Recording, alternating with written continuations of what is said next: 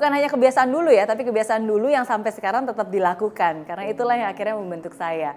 Um, mungkin sederhana kebiasaan untuk senyum.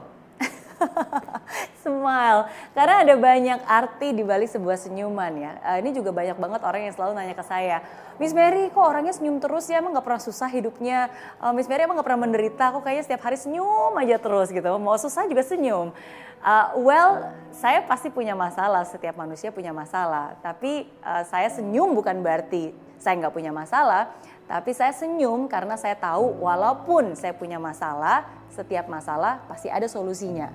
Saya senyum karena saya tahu bahwa saya tidak sendiri menghadapi semua ini. Ada orang-orang sekitar saya, ada Tuhan yang Maha Kuasa yang akan selalu membimbing setiap langkah di hidup saya. Saya tersenyum bukan karena semuanya baik-baik saja, tapi saya tersenyum karena saya tahu semuanya akan baik-baik saja. Pada waktunya semua pasti akan baik-baik saja. Jadi smile.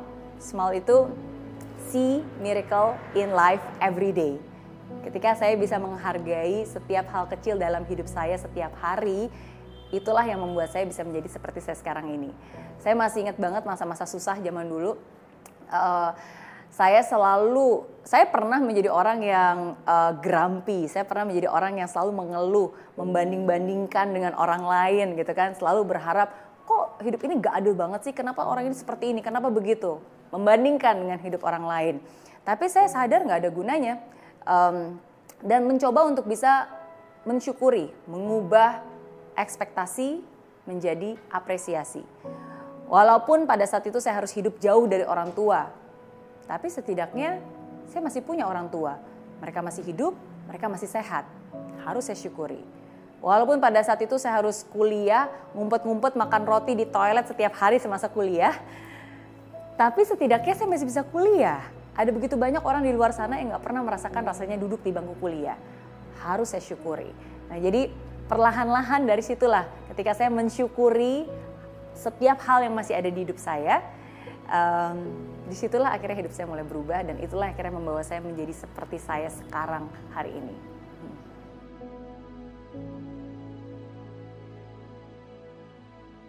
Penting buat saya itu penting ya um, tapi lebih penting lagi bukan hanya punya resolusi tapi punya strategi dan komitmen untuk bisa menjalankan resolusi itu uh, banyak orang selalu bilang ke saya gitu atau mungkin bilang ke banyak orang mungkin kalian juga sering dengar uh, ngapain sih punya mimpi tinggi-tinggi gitu.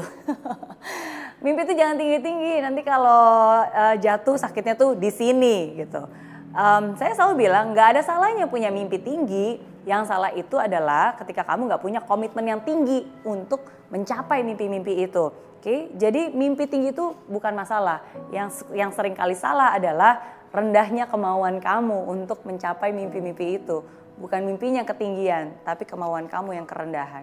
Sebenarnya setiap 10 tahun itu saya punya uh, eh, 10 year resolution ya, setiap 10 tahun sekali. Jadi ini berawal dari ulang tahun saya ke-20 Waktu itu uh, belum punya apa-apa dan saya punya mimpi. Mimpi saya adalah pengen punya kebebasan finansial, pengen jadi orang sukses, pengen dapat satu juta dolar. Oke, okay, um, dan akhirnya berhasil. Nah di ulang tahun saya yang ke-30, 10 tahun yang lalu, akhirnya saya punya mimpi baru waktu itu. Jadi mimpi saya bukan untuk mendapatkan berjuta-juta dolar, tapi ingin bisa menciptakan dampak positif dalam kehidupan jutaan orang, khususnya di Indonesia. Nah jadi dari mimpi itulah akhirnya yang membawa saya kembali ke Indonesia ya setelah 16 tahun tinggal di Singapura. Nah kebetulan tahun ini, uh, ini saya baru saja merayakan ulang tahun saya yang ke-40 Oke, okay. dan uh, my resolutions apa nih mimpi ke depannya? Jadi mimpi saya sekarang adalah um, saya ingin bisa menciptakan dampak positif untuk dunia dari Indonesia. Jadi itu sih mimpi yang sekarang. Bagaimana uh, dengan apa yang saya miliki, apa yang kita kerjakan di Indonesia ini, saya pengen banget bukan hanya untuk Indonesia saja dampaknya, tapi untuk in, untuk dunia, tapi dari Indonesia ya sehingga dunia pun juga tahu akan Indonesia dan banyak karya-karya yang bisa kita lakukan dan kita showcase ke dunia. Itu sih mimpi sekarang.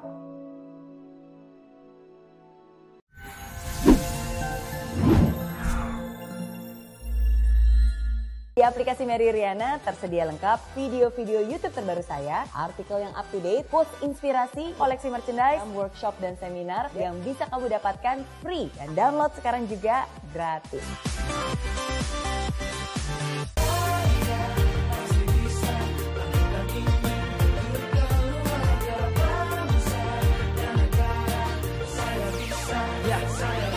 Laksana bumi tanpa hujan Hidup tanpa tujuan. Kering dan mati tanpa hijaunya tumbuhan ah, Demikian kalau mimpi tak kunjung terjadi